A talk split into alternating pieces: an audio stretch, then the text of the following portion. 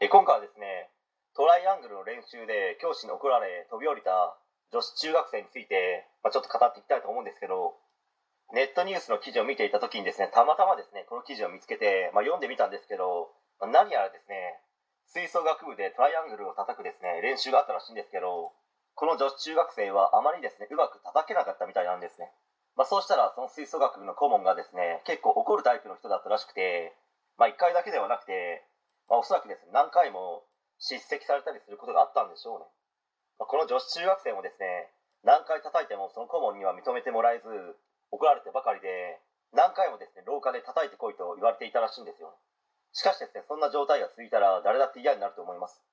そしてこの女子中学生もですね戻ったとしてもまた怒られるのが分かっていたのか、まあ、おそらくそれが嫌だったんでしょうね。なんとですね窓から飛び降りたらしいんですよね、まあ、幸い命の方は無事だったらしいんですけど、まあ、重体だったらしくて、まあ、それと同時にですね心の方もおそらくですね深く傷ついてしまったと思います、まあ、この顧問の方がどんな人かは知らないですし、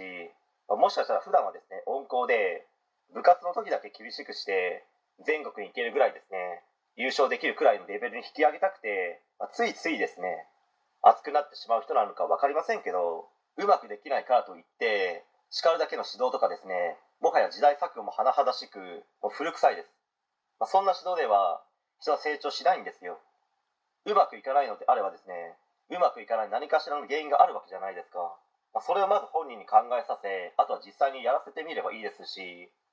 まあ、ここをこうした方がいいと指導するのではなくて助言程度にとどめておきあとはひたすらですね頑張れと応援する形でいいと思いますけどね、まあ、それで仮にうまくできなくてもうまくなるように自分で考え練習したということはチャレンジしたということなので、まあ、その過程をですねしっかりと認め褒めてあげればいいと思います。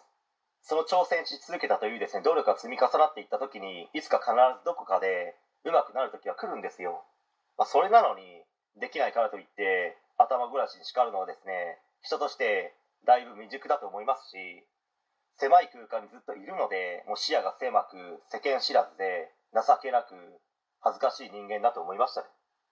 はい。え今回は以上になります。ご視聴ありがとうございました。できましたらチャンネル登録の方よろしくお願いします。